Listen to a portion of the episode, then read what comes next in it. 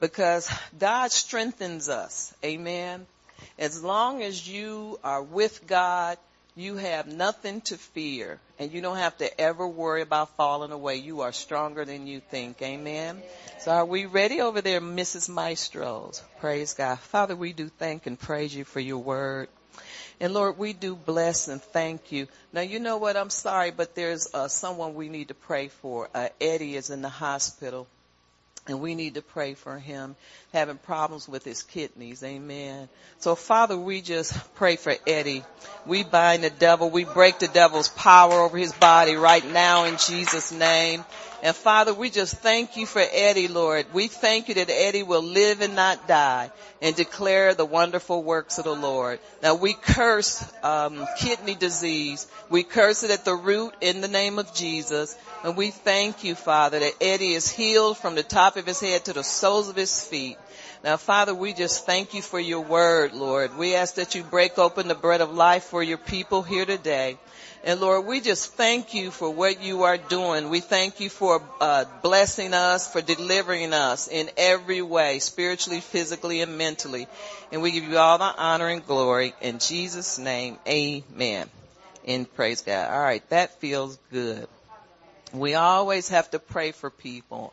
Never not pray for people because every day people need prayer. Amen. So you're stronger than you think. Let's go to Ephesians 6. Hallelujah. Ephesians 6. And the Bible tells us to be strong in the Lord and in the power of His might. And that's a big statement right there because you're not coming in your own strength. We're coming in the strength of the Lord. Amen. Hallelujah. You know, we can only go so far on natural strength. Natural strength is going to give out on us. Amen. Hallelujah. But when you're coming in the name of the Lord's strength and we give him a chance to increase our strength and infuse us with his power, his might. And this is what he does. Amen. And this is that you ever heard some people saying, maybe you've said it in the past, I got a second wind and I got that last leg of energy and I, that was God's strength. It wasn't yours. that was the strength of God because his strength is, is like, it's dunamis power, dunamis and it increase. And you know, when people I listen to that, even with my own situation, that last uh, leg of strength sometimes is more powerful and stronger than the strength that you used for the past three or four hours, because that's God's strength. It's dunamis power, and it is a power that uh, our natural man cannot compare with the power that God gives us. Amen. So let's just read in Ephesians 6 verse 10. Hallelujah. And it says, finally, my brother, and it's talking about putting on the whole armor of God. Amen. And uh, the armor of God, of course, we know what it is: the helmet of salvation, the breastplate of righteousness. We we know all of that by heart. But it says, finally, my brethren, be strong in the Lord and in in the power of His might, not your might, but His might. And then it says to Put on the whole armor of God that you may be able to stand against the wiles of the enemy. And that word power, where it says power of his might, that means authority. So you're coming in the authority of God. Amen. Strength comes from God. Amen. And when God says to be strong, these words go through us. Amen. And they, they empower us to be strong. He puts his power on the inside of us and his might and it takes over and it kicks in and gives us the ability to keep going. Amen. Because the greater one lives in us. This is the power of the greater one. So you know what? I don't say I'm tired anymore. Sometimes when I catch myself saying that, I correct that because I am not tired, simply because I'm running off of God's steam and not mine. Amen. I'm running off of His steam. His steam never runs out. Amen. And so we need to use His steam more than we use our steam because our steam gets, gets worn out. Hallelujah. And so we need to always depend on the Lord's power and for him to ignite us and to infuse us with his strength, not our own. So we are stronger than we think because we don't ever count in God. We don't count, you know, we don't count in God. And so if we would acknowledge him and what he does for us, you know, what, how he causes us to continue to go like that bunny. What's that? Energizer bunny. He keeps going and going and going, but we don't run out after a few hours.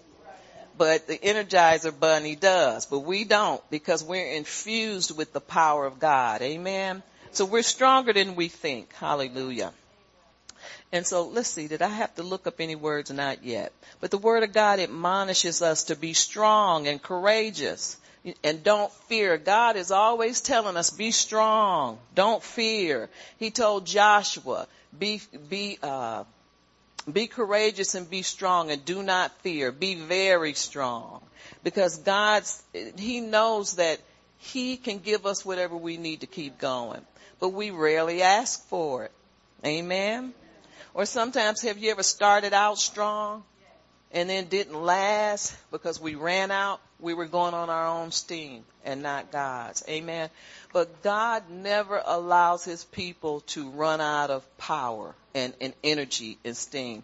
And I'm learning so much of what being in the rest of God is all about. Trust me, I'm learning. Amen. But it's such a good thing because you get uh, closer to God. And you know, when you are, uh, let's see, how do I want to say this? When you are in the rest of God or in the presence of God, then uh, God gives you more, uh, more than enough power or steam or whatever it is you need. He gives you more than enough. So you never run out of energy. You never run out of. You just go to sleep because you know it's time to go to bed. But, you know, but you don't fall into bed. Remember those days when you used to just fall into bed? And see, I'm so thankful I don't do that anymore. You know, we need to take charge. And by, when I say take charge, I mean allow God to come in and guide us and have more say in what we do.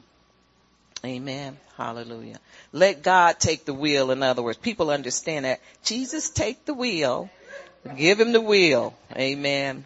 You know, um, Jesus told Peter, come, come Peter, walk on this water. And that wasn't just an invitation when I was reading that.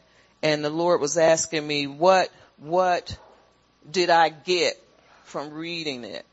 So when Peter was walking on the water and he started to fall and Jesus, he called out to Jesus and Jesus caught him that was uh, empowering him. It wasn't just an invitation, Peter, come and walk. Like he says, bid me to come, but it was an empowerment. That's what I'm trying to say. It was an empowerment of God's power in being infused in Peter to cause Peter to get back up and, and stay afloat. It was more than just, I'm falling, help me. Are y'all here? I, I hope I didn't mess that up. I have a, a habit of over explaining and before you know it, y'all looking like, huh? But he's also empowering him with his strength and his power to stay afloat and to do what he needs to do. Amen. To walk on that water. Amen. Because that was a miracle in itself. But God, God is saying to us in this hour, you are stronger than you think you are. You can take more than you think you can. This, this situation will not kill you. I'll put it like that. It will not kill you. It will not take you under like Peter almost went under. It won't take you under, but you will survive this. Amen. And then you'll look back and say, oh, what a great, uh, emotional exercise that was. what? it's emotional, but it's a good exercise. Amen whatever you want to call it. I don't know. Let's go to Ephesians 3. Now you all know that was not a good interpretation, but that's what came out. Hallelujah. No, Peter wanted to achieve a specific goal. And what he was trying to achieve is that he could do in, in faith, he could do what Jesus did. Amen. And this is why Jesus was so eager to help him. Amen. Hallelujah. So in Ephesians 3:16, let's read it and it says, well, let's go to 15. It says 14. It says, uh, for this reason I bow, and this is Paul. This, this is Paul's prayer actually.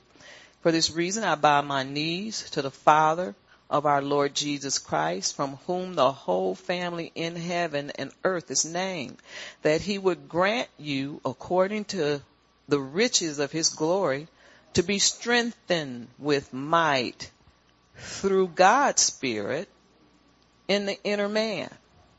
So God strengthens us with his might through our inner man. There's no reason why we should be weak. There's no reason why we should run out of steam. It's like this, when it's time to quit, it's just time to quit. But see, what we do is we overexert ourselves and then we fall out. And then the next morning we're stiff and we have complaints. Well, it's because we don't obey God and stop and enter into his rest like we're supposed to do. Amen. But God is such a, I mean, he, he look, he's, this is what I, I'm still learning. God is taking care of every complaint we have. Every situation, God is taking care of it. Amen. Hallelujah. Whatever it is that you need, enter into his rest. He will give you whatever it is you need. So he's uh, grant, granting us according to his riches, his riches in glory, to be strengthened by might through our spirit See, we're trying to get this in the natural. You gotta let, allow the Holy Spirit to work on the inside of us. And, and through the Holy Spirit, you will be granted all kinds of, of supernatural strength, supernatural wisdom, supernatural knowledge. Everything that we need comes from, by the Spirit. But see, what we do, we are, uh, natural operators. Hate to say it, but we forget to include the Holy Spirit you know, we think everything is done by our own strength. And we have to drop our natural strength and our desire to do things our way and to do it and just allow God to come in and do things for us. He'll give you wisdom on how to do things, uh, even better. Things that we, you know, we can have been doing things, uh, for years and years one way and God wants us to show us a better way. And so if we keep in contact with his spirit and, and just, um, make him first in our lives and, and just include God in every situation in your life, every day, every minute of the day. And sometimes we forget to do that, you know, especially when we're like, if we go on vacation, you know, we like to hang Jesus up at the door, but you take him on vacation with you and he'll show you a better way to take advantage of the time that you have your leisure time. You know, because uh, he knows that people need vacations just to get away from your job, but he can show you how to do it in a better way. Amen. I bet you he can get you a cheaper deal for your vacation. Show you where the cheaper, cheaper hotels, show you who has the coupons. See, that's when, oh Lord, help me. But you know, but you have to include him in every way and he will help you. He'll help you. He wants to make sure that you get the best deal. He wants you to enjoy life. People think God doesn't want you to enjoy. He wants you to enjoy your life. See, what we like to do is X him out. You know? Okay, God, I've been in church all week. So I need a break. But you know, but you don't get a break from God. He, you know, I'll put it like this. God does not want to break from you. He loves us so much. He wants to be around us all the time. He wants to be involved in everything that we do. Amen. He really does. He doesn't want us to X him out. It's just like saying, okay, God, see you later and shut the door in his face. I'm done. I don't need anything right now. I'm on vacation. Or what do they call it? Sabbatical. You know. But I'm telling you, God wants to be involved in every area of our lives. Hallelujah. Take him on vacation with you. Take him everywhere you go. Hallelujah. Now there's a supernatural divine Zoe life. Yeah, I wrote all of that. A supernatural divine Zoe life inside of us. that is the same life of Jesus. So in other words, the Jesus lives on the inside of us. Amen. Hallelujah. And it's not about how strong we are, but it's about the strength that's in us and working through us that comes from God.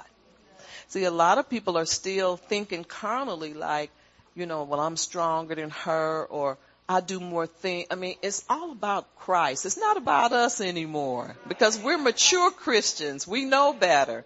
It's all about what God is, who He is in our lives, what He's doing in us and through us. Amen. And He's always there making us strong. Hallelujah. And so let's see if I want to go any further. In 16, that the riches of His glory to be strengthened by might by his spirit in the inner man. And so I guess what I need, need to really say is it's done through his spirit. Through his spirit into our spirit. Amen. And we, we forget that sometime. Hallelujah. Now why does God infuse us with his power and his strength to get a job done for him? It's always about what he needs, what's on God's agenda, not man's. Although he wants us to vacate, he wants us to rest, he wants to give us the desires of our heart. He wants, and he does all of that stuff, and there's nothing wrong with it. He wants us to have these things.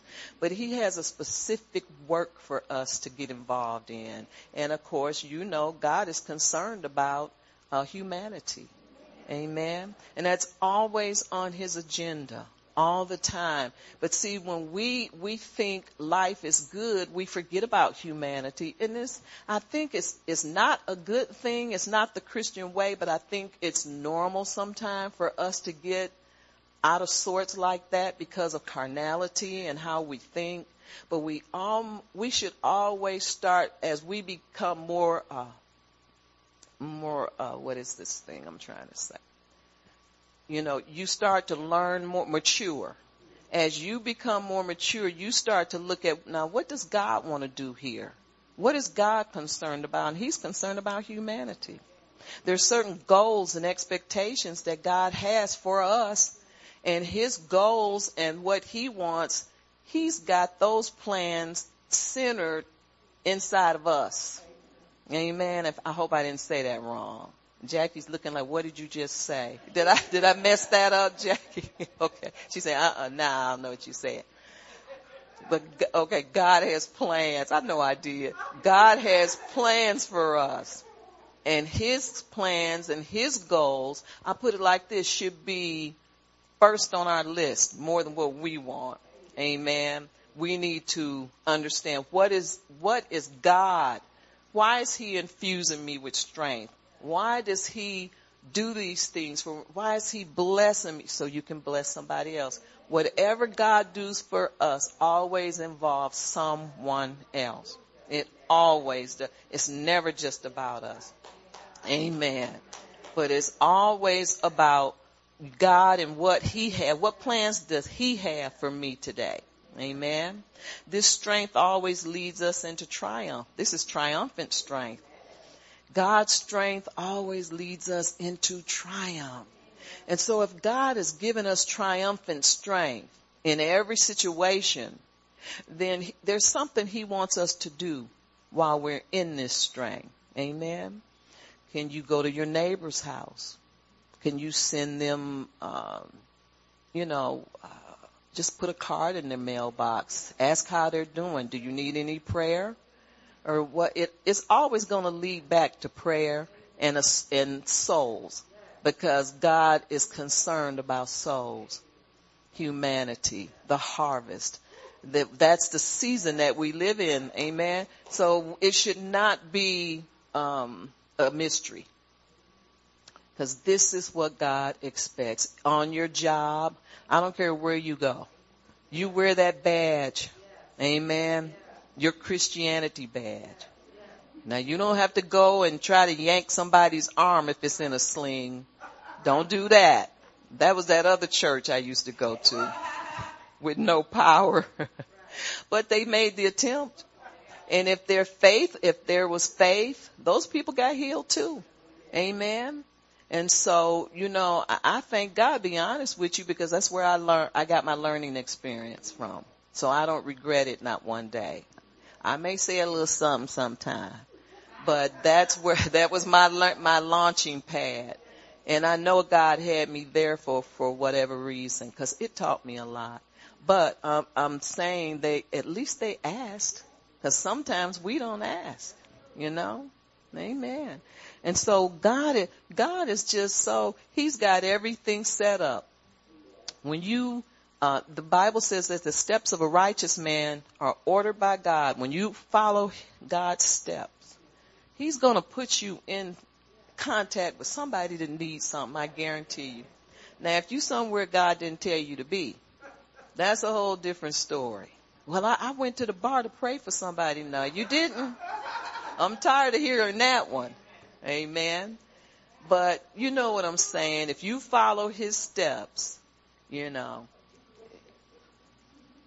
you know, his word is a lamp unto your feet, a light unto your path. It didn't, it didn't illuminate to the bar. It didn't. But those people need ministry too. But he'll send you to the market and they'll be in there. Amen. Whatever. But God, God always attaches ministry because that's, that's the, the kingdom of God. When you're living in the kingdom, this is part of our job. It's our job to do that. Amen. Hallelujah. So strength always leads us to triumph every time. You know, in other words, strength causes us to be victorious. And that's in 2 Corinthians 2 if you want to re- write that down and you can read that as part of your, your daily reading. 2 Corinthians 2.16. Amen. So God empowers us with His strength to get His work done or to accomplish kingdom goals. And that's what I, you know, I'm, and it's not because I'm older, but I al- I was always concerned about having more, not things, but more of God because I want to do more for him. Amen. And I knew I was not equipped. I knew there was a lot I needed to learn. And so God answered that prayer. It's been a journey, but I think life is a journey when you are uh, with God. It's a day by day experience and it's a good thing. It's a good road to be on. It's the narrow road, not that broad road that leads to destruction, but it's the narrow road that leads to God. Amen and there's a lot of work to be done along the way, but it's a good work. It's kingdom work, and I like to look at it as highly classified work. Highly classified. Amen. And so God is with us to reach our goals and to reach his goals too. But he knows that we need strength. He knows that we, he, God knows everything that we need. Amen. Hallelujah. So at our weakest, God makes us our strongest at our weakest. Hallelujah. He gives us wisdom. Not, and you know, to confound the wisdom of the wise, he's always going to give his Christians, true Christians, the edge. Amen. They may know, but we know more. And so, we need to start activating that knowledge I think by the laying on of hands, praying for the sick, um, you know, bring, uh, uh, having people, leading people to the Lord. There's a lot of work. And see, we're living in the end times. People are always talking about the end times. I, people keep, the Christians are, that's all they talk about. But I want to hear them talk about what they've done about living in the end times. Because that means that this time is running short. And so we need to be about our Father's business. Amen. Hallelujah. It's a divine operation and a human, human cooperation. So this is why I wrote this. When the Lord was, I was talking to him about what, what really does strengthening us mean? What is strengthening us? What does that really mean? He said it's a divine operation. That's God's part. Amen. With human cooperation. That's our part. Does that make sense? Amen. And so that's what being infused with his power and his strength. That's really, well, that's my interpretation of it, but I believe God gave that to me. So in other words, it's you and God. Amen. Who can get any job done and come against that enemy and annihilate him. You and God. Really, that's all God needs. That's all we need. Us and him. Amen.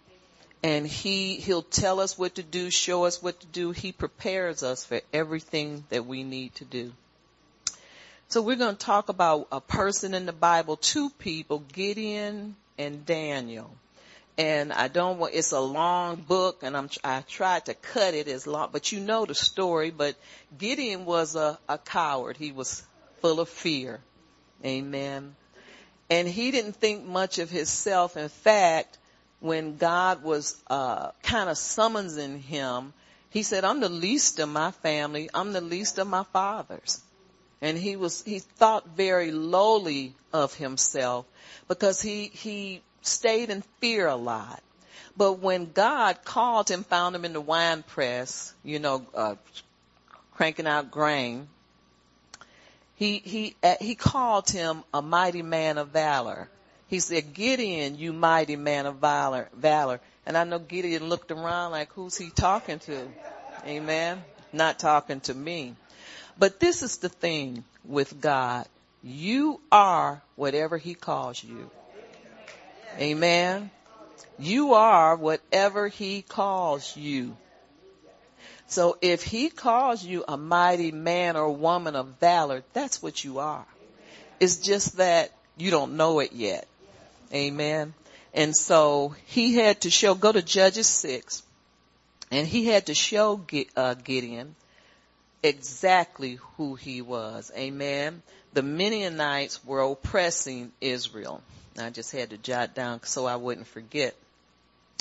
The children of Israel were hiding in caves. And so everybody in the city was scared. Amen. Hiding in caves and in dens, uh, hiding around the mountains. They weren't free because the Midianites were um, a threat to the whole land. And so God was looking for one man that he felt could uh, stand up against the Midianites. And you would think, why would he go to somebody that was scared of his own shadow? You know? But see, God does things like that to confound the ones that say, oh, move out the way. I can do it.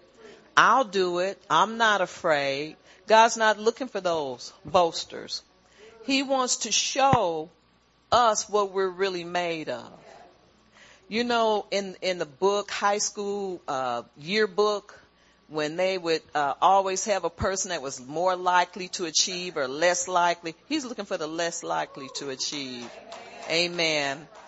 So I I I didn't even show up for the pictures.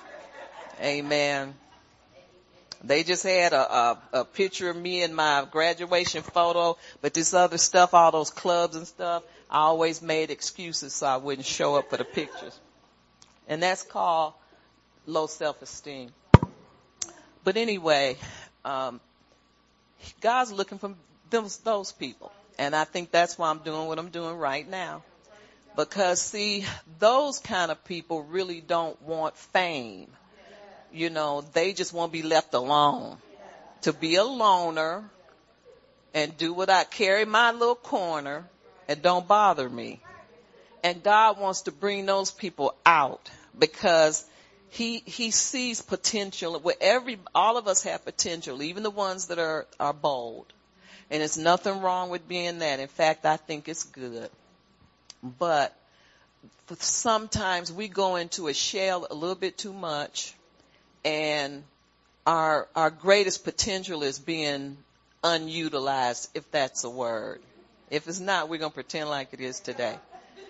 And so, we're going, we're going to pretend. And so God is looking for those kind of people. So if that's you, don't ever have any doubt that God won't use you. And I'm not talking about this fake ministry stuff that people does. I'm talking about the real deal. Amen. And so God is looking for those people who not so much think less of themselves, but those who are humble and willing, even though they have to be kind of pushed out there because he had to do a lot to, to get in. You know, he said, prove it to me and, you know, show me the fleece and just a lot of things that to convince Gideon that he was with him. And I understand that.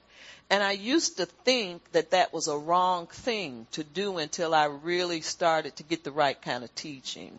It's not wrong to do it because there's a lot of voices out there. Amen.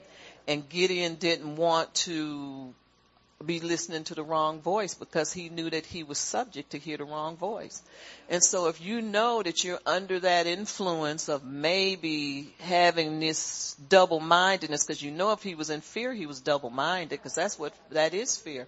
And so he asked God to prove it, give him some proof. God did all that. I'm not going to read all of that, but, but you're going to write it down and you're going to read it at home. But I just want to read the important parts so that you could get and understand what, uh, why I used this particular person. Because God makes you great right where you are. He makes you great. You know, you don't need the greatness of the world. All you need is something from God. And, and when God calls you a particular something, and he says that you are able to do a specific thing, then you can do it. Amen. In fact, I must tell you, it's yours to do because it's nobody else's job. Nobody else ain't gonna do it. You must do what God has called you to do and he'll equip you. And see, this is what, uh, uh, uh, he didn't understand. Gideon didn't understand the equipping part of his call. In fact, I don't even think he understood it was a call, but he got, he, he, he got into the swing of things pretty good. Judges 6, let's go at verse 1. Let's start there. And it says, then the children of Israel did evil in the sight of the Lord, so the Lord delivered them into the hands of the Midian for seven years. See, that's why it's good to be good kids. Because when you keep, uh, they kept ignoring God. They kept rebelling against God. When he, God would give him, he, God took good care of those people. And, you know, I wish I could have stayed one size for 40 years. they didn't grow too big for their clothes. I mean, they, God, God had them on a protein diet or some kind of diet. But he took care of every need. They didn't even get fat. Amen. They didn't grow out of their shoe size. I mean, God had everything laid out for those people, but they, they were still dissatisfied. They built the grave and the images. They didn't want God. They didn't want Moses and his God. They wanted to do things their way. But God was so good and, and fatherly to these people. Let's uh, do verse two. It says, and the hand of the Midian prevail and the hand of the Midian prevailed against Israel because of the Midianites, the children of Israel uh, made for themselves. Where am I? Oh, the dens, the caves, and the strongholds, which are in the mountains. So in other words, they were hiding out. They weren't living free. They were afraid of the Midianites. But did you notice in verse one? Did you notice? It says, then the children of Israel did evil in the sight of the Lord, so the Lord delivered them into the hands of the Midianites. He delivered them into their hands. Hallelujah. Praise God. So let's see, where do I want to go from here? Let's drop down to verse 11. It says, and now the angel of the Lord came and sat under the terebinth tree, um, which was in Ophrah which belonged to Joash, the Abinite, Ab. Did I say that right? No. It's okay. While his son Gideon threshed um, wheat in the winepress in order to hide hide it from the Midianites. So I guess everything was undercover. Everything that they did, they had to be careful because they didn't want to be attacked. Verse 12, And the angel of the Lord appeared to him and said to him, the Lord is with you, you mighty man of valor. Now this is the, the angel of the Lord and he calls him the same thing that God calls him. I'm getting a hint right here that we're supposed to repeat whatever God says about you. Amen. Whatever God says, you repeat it. You stand in the mirror and you re- remember those early exercises we did, they work. Amen. If he called me a mighty woman of valor, I'm going to look in my mirror and call myself the same thing. You repeat whatever God says you say. Amen. And that's what we're supposed to do. So the angel repeated what the Lord said, you mighty man of valor. 13, it says, Gideon said to him, Oh my Lord, if the, the Lord is with us, why then has all this happened to us? See, you can never judge your situation. You can never say God is not with you because bad things are happening. I mean, God is, this is the thing. This is the thing that I learned. Okay, I might have some kind of, um, I can't think of what I call that. But, uh, you know, something coming against me. But God is with me in that. It doesn't mean that God has not left me. But see, Gideon had no, he was full of fear and he had no faith. But it says here, why has these things happened to us if God is with us? And where are all his miracles, which our fathers told us about, saying, did not the Lord bring us up from Egypt? See, it's like he performed miracles back then. Where is he now? But now the Lord has forsaken us and delivered us into the hands of the Midianites. And then the Lord turned to him and said, Go in this might of yours, and you shall save Israel from the hand of the Midianites. Have I not sent you? And, it, and I'm sure he was looking at God like, what are you talking about? You know? But you know what? God is talking about a new thing. A new thing. He's always doing a new thing. He is talking about um, Gideon the warrior. Amen. Because God sees you. He sees everybody victorious. He sees us all as overcomers because that's what we are. Amen. All we need to do is obey God. Verse 15, it says, So he said to him, O my Lord, how can I save Israel? Indeed, my clan is the weakest in Manasseh and I am the least of my father's house. Amen. Let's see. Am I going further? 16, it says, And the Lord said to him, Surely I will be with you, and you shall defeat the Midianites as one man. Oh boy. Now it's getting real shady in his mind. 17 says, And then he said to him, If now I have found favor in your sight, then show me a sign that it is you who talk to me. In other words, is this the devil? Is this a trick of the enemy? Like we used to bind everything. I bind you, Satan, in Jesus' name. Is this you, God? And that's a legitimate question. Amen. Especially when you don't know him. It's a legitimate question. So the Midianites pressed Israel. Oh, I'm sorry, oppressed Israel. And the mount, the children of Israel hid in caves and dens in the mountains. We read that. And there was Gideon hiding in the wine press. So I'm just recapping. That's the situation that was with us. So you cannot hide from the devil when he's trying to overtake you in every way. You cannot run and hide. You must fight back. It's just like he delivered you a subpoena from the court. You must answer it. Amen. You must answer it. You cannot just say, well, if I just hide, this will go away. It won't go away. Amen. And so you must answer the devil. You never let him have the last word and you never let him see you sweat. I say sweat, but you never let him know that you're afraid. Amen. You, you always fight back, even if your punch is not accurate. At some point you will hit the bullseye if you keep fighting the devil. You will hit the bullseye and you'll be God's sharpshooter. Amen. Hallelujah. You'll be his sharpshooter. And I'm telling you, you keep working with God. He'll make you strong, accurate, He'll make you, uh, give you revelation. He'll do all these things for you while he's called us to do a work for him. But he's encouraging us and making us more than what we were before. Even though he, he wants us to do a work for him. But you know, all of this, I can't help and I must say was all planned because God, God's the one that allowed the Midianites to come against Israel and oppress them. And he already knew who he was going to choose to bring them out and to fight the Midianites, but it had to, it had to play out. Are y'all here? It had to play out because God is always trying to show himself strong on our behalf. Number one, he wanted Gideon to know that he was a warrior.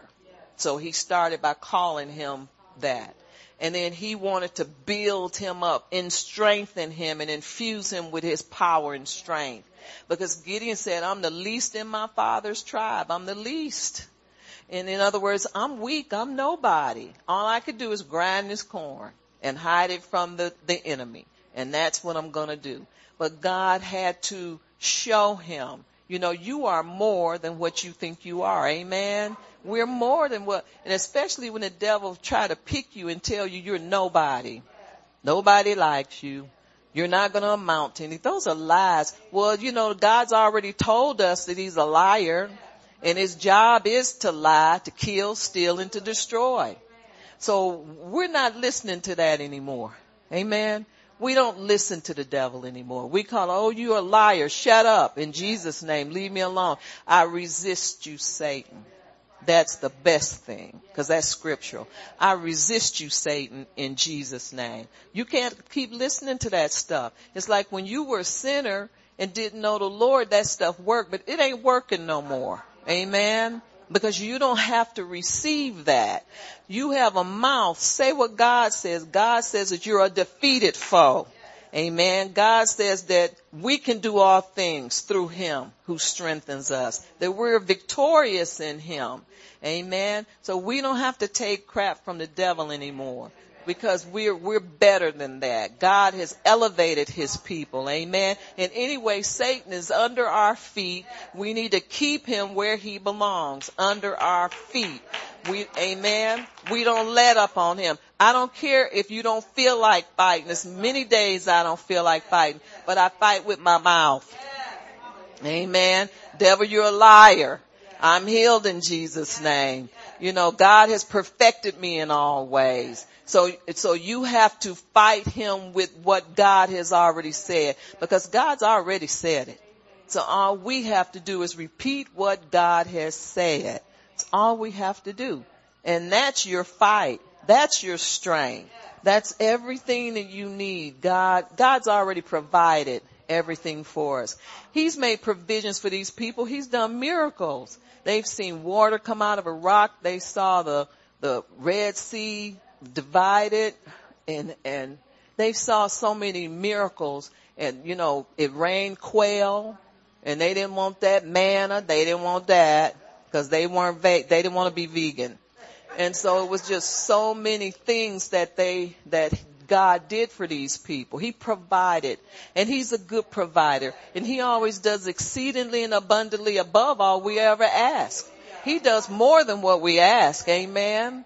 I mean, could you imagine these people for 40 years in the desert? They had, he made a road in the desert or way, whatever that scripture says, a way in the desert, a road and a river and whatever that. He made a way for them and he never ever ignored those people and they did whatever they wanted to do and they were complainers, complain, complain, complain all the time, but he still blessed them.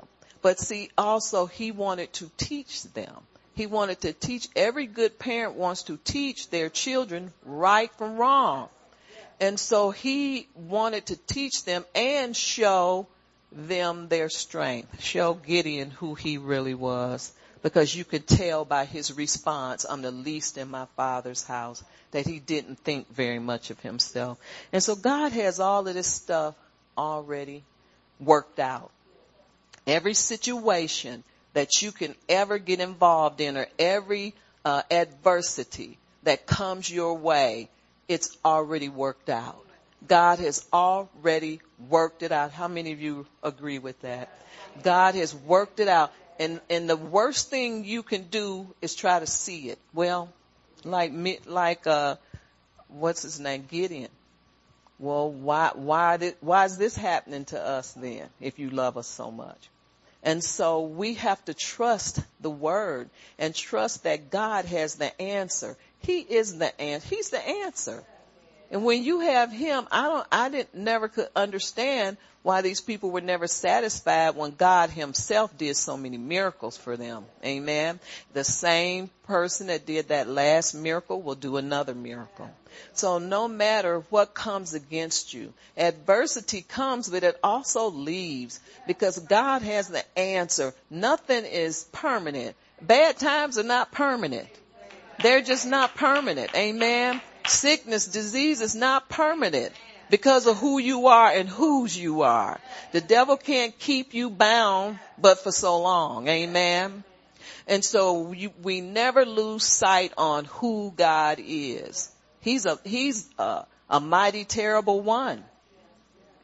He loves us so much that he fights for us. Amen. Hallelujah. So you, you, must fight the fight of faith. And this is what Gideon was expected to do. So Gideon was grinding corn in the wine press. That wasn't faith. That didn't take faith. But, but God said to Gideon, the Lord is with you, you mighty man of valor. And that changed his whole life. Amen. Hallelujah. And so you always have to um, just trust God and trust that he knows what he's doing. Hallelujah. God loves taking weak things and making it strong or people, or he likes taking nothing and turning it into something. Amen. And so Gideon said he was the least of anything. But see, God likes to use these kind of people to show them how strong they can really be. Gideon didn't look at himself as a, a, a victorious person, but he was. Let's go over to Romans and we're going to come back to Judges let's go over to Romans 12. because uh, there's a certain thing that we, and it's not a big deal, but it's easy for us because we belong to God. And we need to give ourselves to Him. Romans 12:1. Did I say that?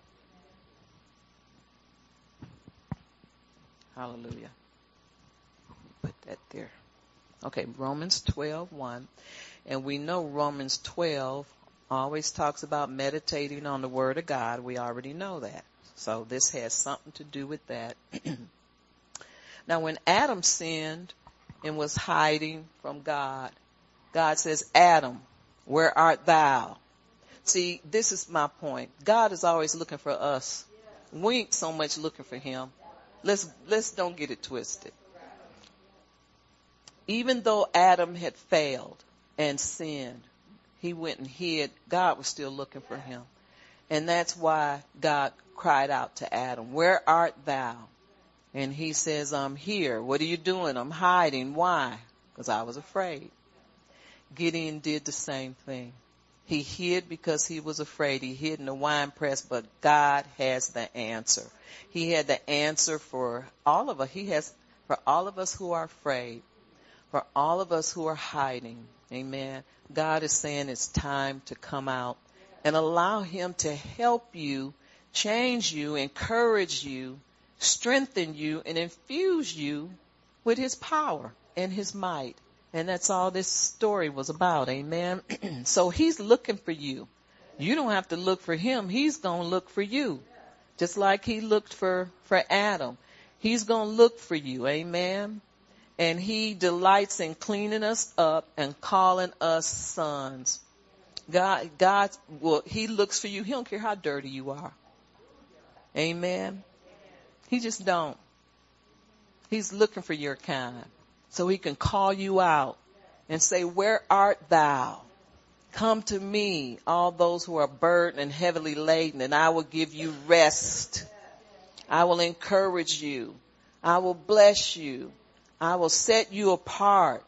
But God is asking us to do this one thing, to sacrifice ourselves and give ourselves over to him. Let's read in 12:1 of Romans. It says, I beseech you, therefore brethren, by the mercies of God, that you present your body as a living sacrifice, holy acceptable to God, which is your reasonable service. And then of course two says, and do not be conformed to the world, but be transformed by the renewing of your mind.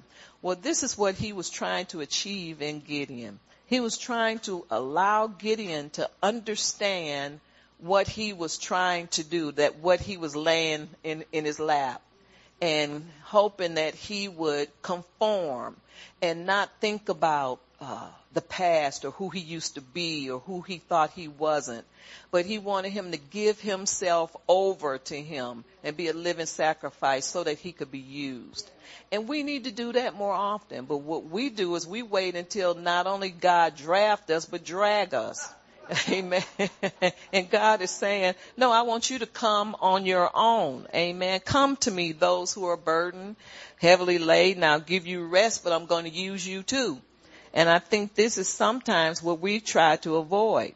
But God wants us to be a living sacrifice. Amen. Because it's your reasonable service. Okay, let's go back to Judges. So this is where he was trying to get uh, Gideon to understand that I drafted you and this is it. You're not going anywhere. I'm not going anywhere. But together we're going to just do it and get the job done. God instructed Gideon to get a trumpet and a picture. And don't try to figure that one out. See, when God finally uh, gets you to understand that he wants to use you, don't start trying to pick his plan apart. Amen. If he tells you to get a picture and a trumpet, go get a picture and a trumpet. Amen. Because let me tell you what we do, because I see it all the time. They want to do it better, a better way. Well see, I've been doing this for so many years and I don't want to do it any other way. That's rebellion. Amen. And so we need to obey God. If God tells you to go to get a trumpet, go on to Sam Ash and get a used trumpet. And go to dollar store and get a picture. And just obey him and do, and don't question God. Amen. Because this is, you know, God is judging that. He's watching that on purpose. Cause see, he could easily say because we're going to do, he don't want to say that. He want to see where you, what you going to do. Amen. And so this is his, was there in his instructions. And of course, I'm hoping he did. Yeah, he did it. Let's go to Judges seven. Let's flip over from six. Let's go to Judges 7 verse, uh, 2. And it says, and the Lord said to Gideon, the people who are with you are too many for me to give the Midianites into your hand, lest Israel claim, glory for itself against me, saying, my own hand has saved me. See, the Lord, I think there started out 132,000, something like that, men that was in this army in Israel at the time. And when God proved himself and, and allowed, uh, Gideon to question him and, you know, let him know, okay, you're on board with me. This is God and I'm going to use you. You're a mighty man of valor. He started telling him to cut the team. Now you know he didn't want to do that. Amen. And so this is where he cut a few, and this is what God is saying to him in verse 2. It says, And the Lord said to Gideon, The people who are with you are too many for me to give the Midianites because it won't look like a miracle. It'll just look like a bunch of people fought a bunch of people and the strongest people won. Well, God didn't want it to look like that. He wanted everybody to see his power and know that he intervened, that he's a God that's capable of saving. Amen. And that he's a powerful God. So it says, let's see, where am I? Let's go to three. It says, now therefore proclaim in the hearing of the people saying, whoever is fearful and afraid, let them return to their own house and depart at once from Mount Gilead. Gilead. And 20 22,000 people, I, I'll put it like this, 22,000 cowards returned and 10,000 remained. So that cut the that cut the, uh, uh, the people by 10, uh, a lot, but it was left with 10,000 people because he said the fearful and the faint hearted go home. And, and I guess it's good that they were honest. Mm-hmm. I don't like to think of myself as being one of those that would have left. So I'm going to say I would have stayed. Amen. And so would you. Verse four, it says, but the Lord said to Gideon, the people are still too many. Bring them down to the water and I will test them for you there. And then it will be that of whom I say to you, this one shall go with you, or the same shall go with you. And of whomever I say to you, this one shall not go with you. So in other words, God is saying, bring them all down to the water and let me be the judge. So he brought the people down to the water and the Lord said to Gideon, everyone who laps from the water with his tongue as a dog laps, you shall set apart by himself. Likewise, anyone who gets down on his knees to drink. And the number of those who lapped, putting their hand up to their mouth was 300 men. But all the rest of the people go down on one knee and drink the water. And then the Lord said to Gideon, by the 300 men who lapped, I will save you and deliver the Midianites into your hand. Let all the other people go, every man to his place. So the people took provisions and their trumpets in their hands. And he sent them away. And the rest of Israel, even every man to his tent, and retained those 300 men now the camp of Midian was below him in the valley, and it happened on the same night that the Lord said to him, arise, go down against the camp, for I have delivered you, I had delivered it into your hands. See, when God says he's delivered something into your hands, he's done all the work. All you gotta do is be quiet and do what he said. Amen. People, people don't like to take instructions because they have a better idea. But that's just a root of rebellion. Amen. Well, it's mighty quiet in this Presbyterian church, but it still doesn't make it false. It makes it real, more real than we know. Amen. So let's see, where am I at? Uh, does anybody know where I am? I'm in 10. Okay. It says, but if you are afraid to go down, go down to the camp with Purah your servant. Uh, let's see, I think I skipped something. Did I? No, okay, I didn't. And it says, and uh, 11, it says, and you shall hear what they say. In other words, he's t- telling um, Gideon this. If you don't feel comfortable with the men, the 300 men that I gave you, and you think you're going to be wiped out by all those thousands of men, go and snoop on them Go to their camp at night and find out, see if you can listen to their plans. If that's the, see, God didn't need him to do that. He didn't do that for God. God allowed him to do that for himself. See, whenever God called you to do something, he's going to try to make it as easy as possible. Amen. It doesn't look like it at first, but as you stick with God and you stick with the plan, you'll see that it gets easier, not harder. The hardest part is saying yes and allowing God to give you that assurance that he's with you. This is him. He's with you, you know, that kind of thing. And so they had passed that stage. And so he, he's saying, I'll allow you to, you know, go ahead and go down and snoop, get the feel of the place, see what, see what you're up against. And God will do things like that to encourage us. Amen. Hallelujah. So let's see. Did I do 11? No.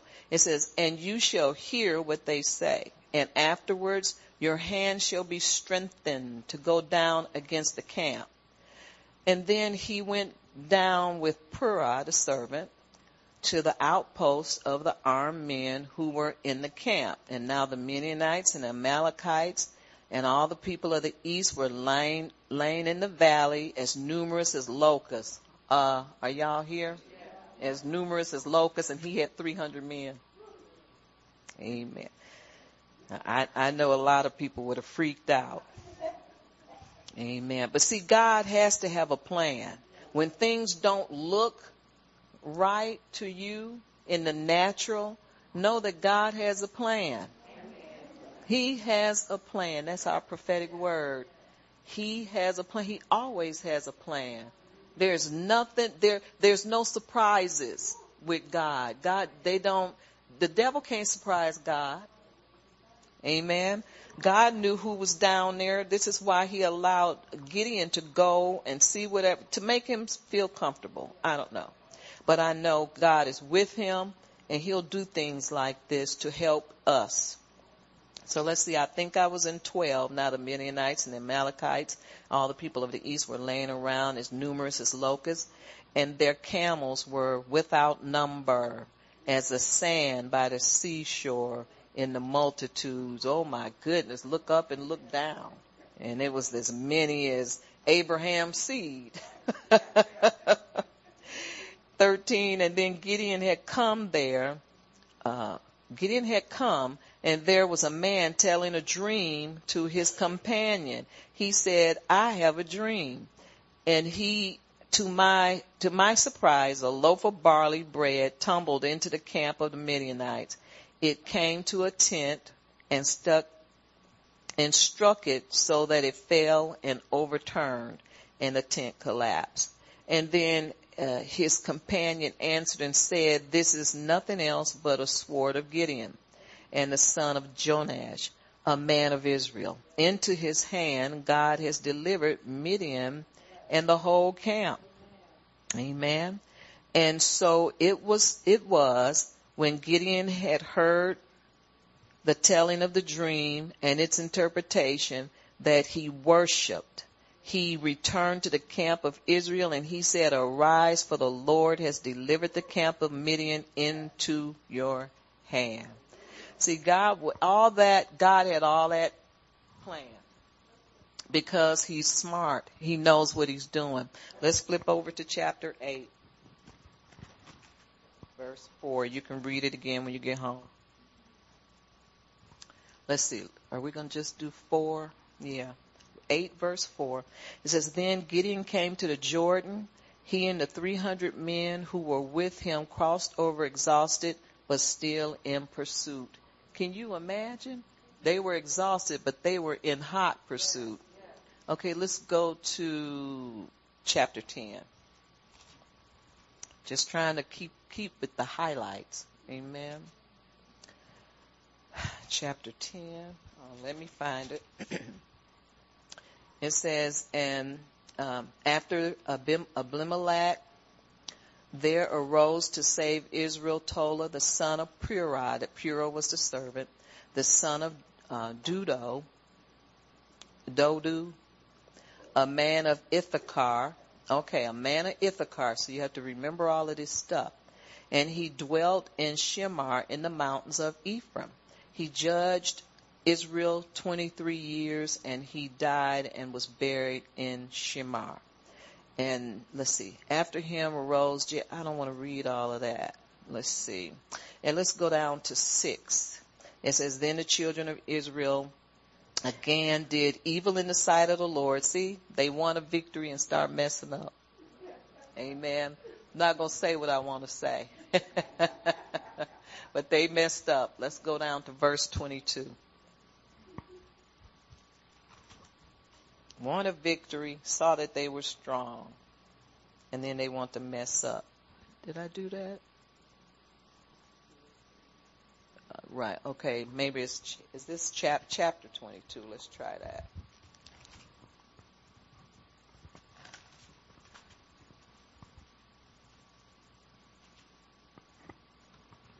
Because I was just going to read at the very end.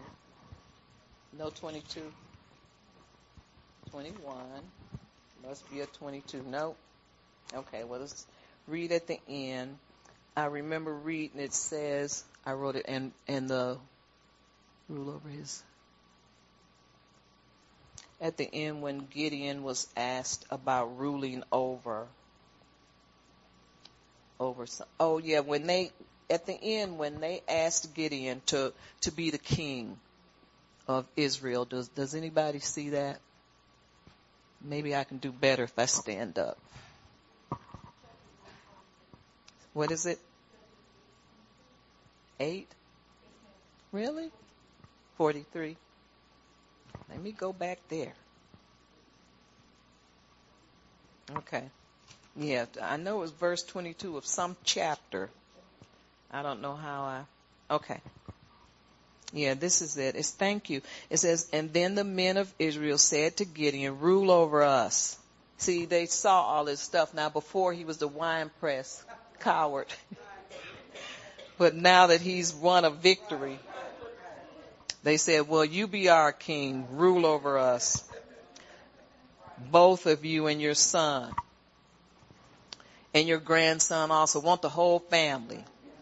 For you have delivered us from the hand of the Midianites. But Gideon said to them, I will not rule over you, nor shall my son rule over you. The Lord shall rule over you. And that was a good answer. Then Gideon said to them, I would like to make a request of you that each of you would give me the earrings from his plunder.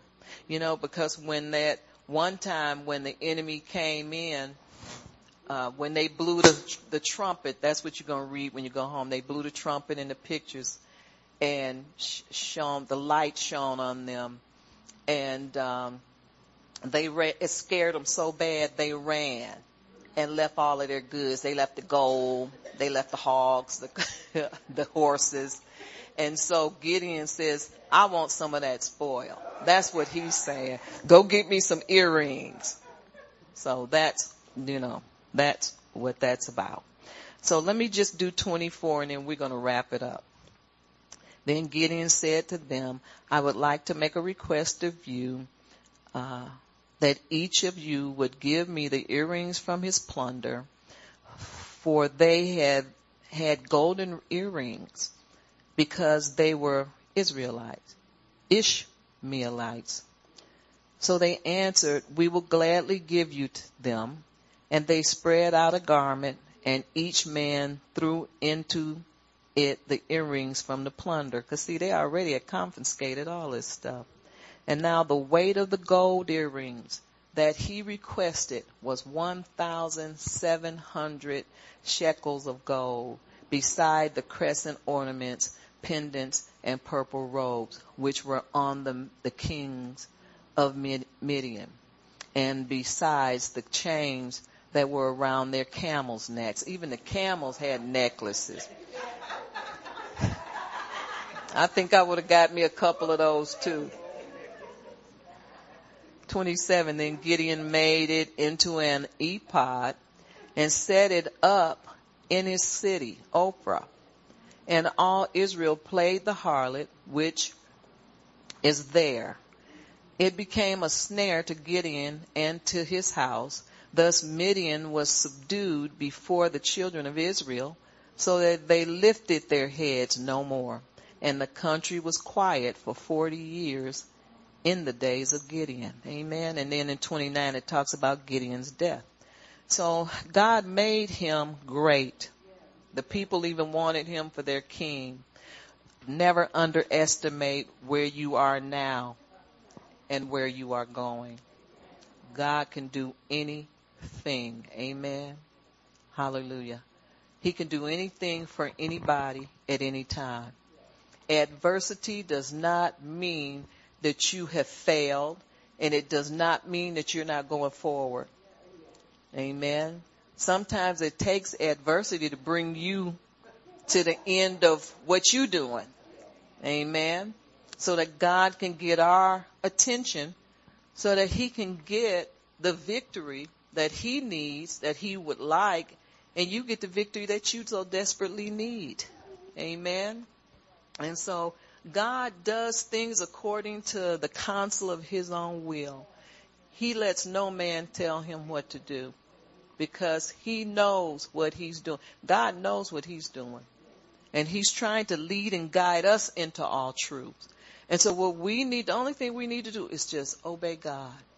That's all. It's very simple. I heard somebody say that not long ago. They were preaching. They says it's very, I think Gloria Copeland said it's very easy to just obey God. What's the problem? but see, what we need to do is, is enter into his rest and get our change, our minds changed. And that's why sometimes we don't obey him. We got too much other stuff on our minds. And it doesn't need to be there because it's a holdback. Amen. God knows what he's doing. He loves us. He has our best interest at heart. That's what you must know and understand. Amen. And he always fights for his anointed. God always does. Amen. God makes us stronger and you're stronger than you think you are. You know, we have this strength. God has a, a special name that he's calling us, but we need to understand that he wants, give him a chance. I'll put it like this. We need to give him a chance to bring those things out in us. Amen. When, the Bible says that when we're weak, he is strong in us by infusing us with his abilities, his power, and his strength. All that stuff comes from God. Now what stops us from being victorious and doing the will of God to to the best of our ability is we think this strength is coming from us. We have to have our own plans, our own purposes. And God doesn't, He don't have to tell us all of that. All you have to do is be where He told you to be and receive. Amen. So when we're weak, God is strong. Jesus had to be strengthened by an angel. And so I want to just show us in Luke 22 that we're not the only ones that God has to strengthen. Jesus was on in the garden before he faced Pilate and Herod. He had some stuff on his shoulders. Amen. He needed some strength from somebody. So in Luke 22, we're just going to read about that right quick.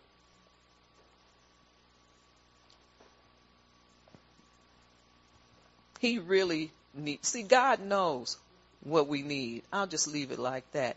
He knew what Jesus needed and he made sure he sent an angel to give it to him. Amen. Uh, 2239. Hallelujah.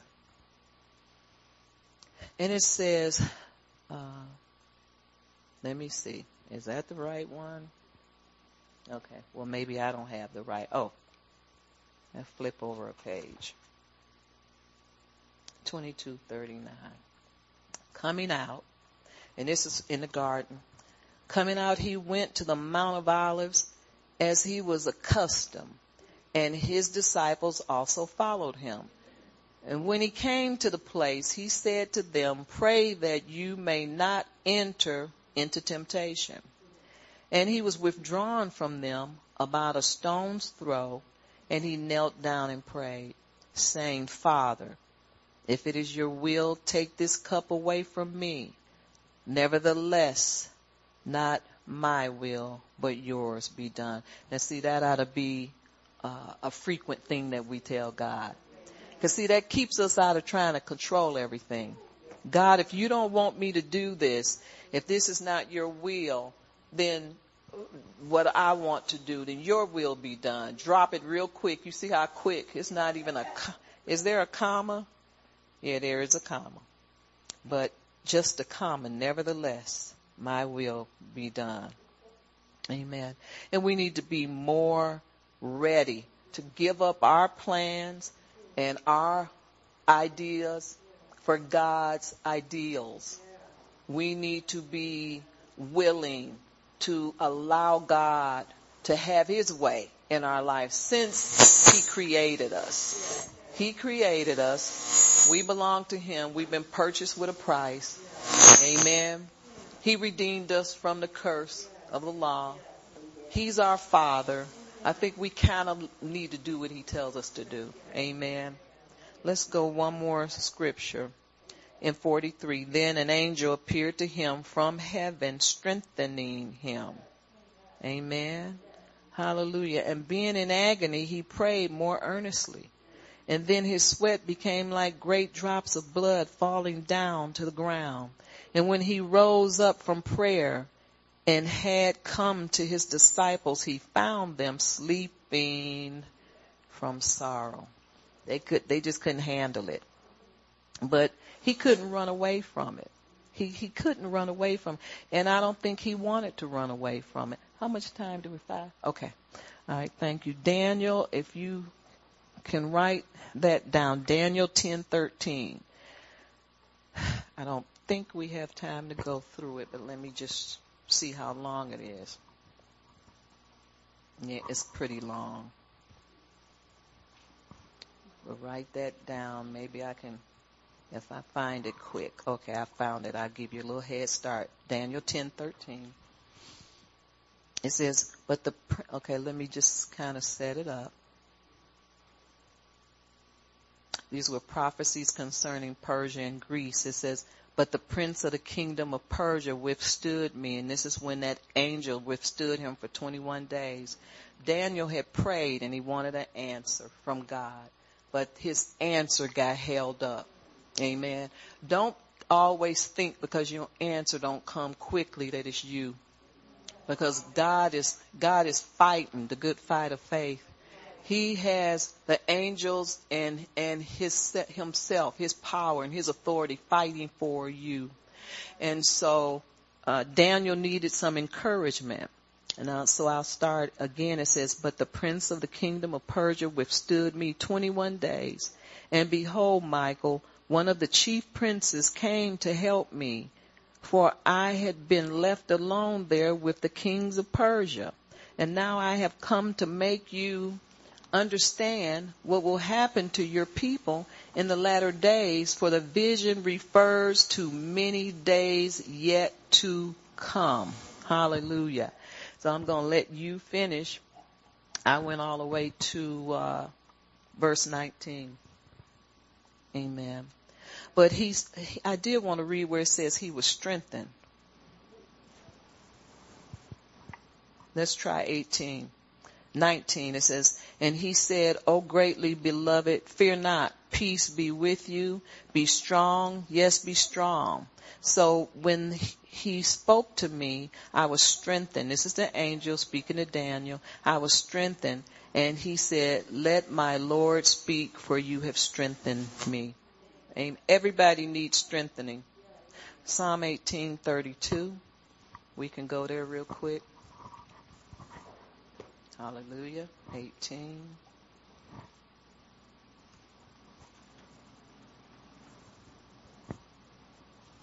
Thirty-two.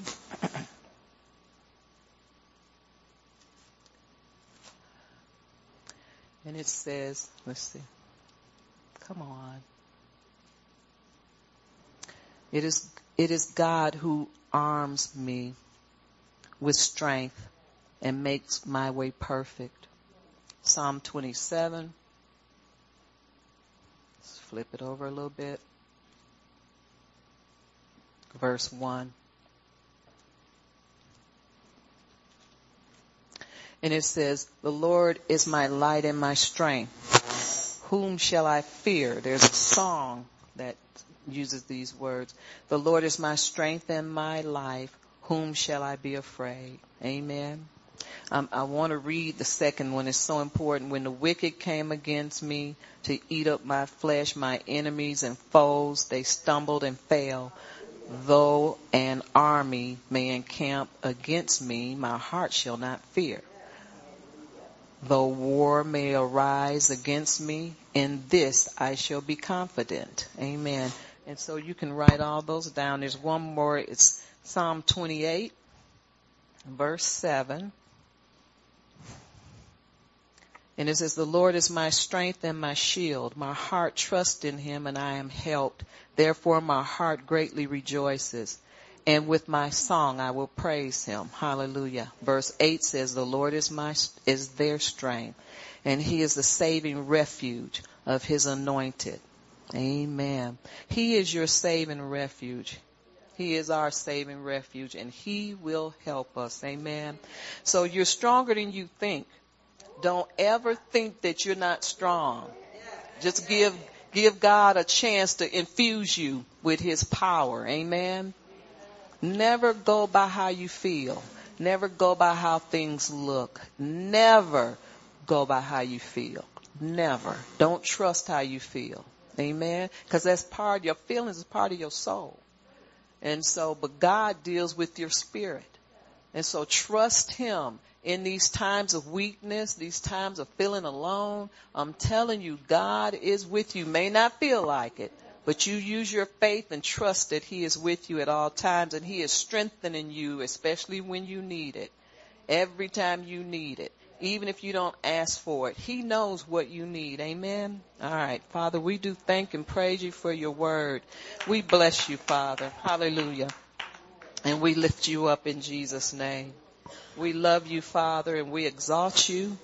We thank you, Father, for what you're doing in this hour, Lord. We thank you for blessing us. We thank you for encouraging us. We thank you for strengthening us, Lord. We thank you for all that you do. And we, we thank you for those things that we expect you to do. And we know that you never make mistakes and that you're for us and with us. And so we do thank and praise you, Father. And we give you all the honor and glory. In Jesus' name, amen. And praise God.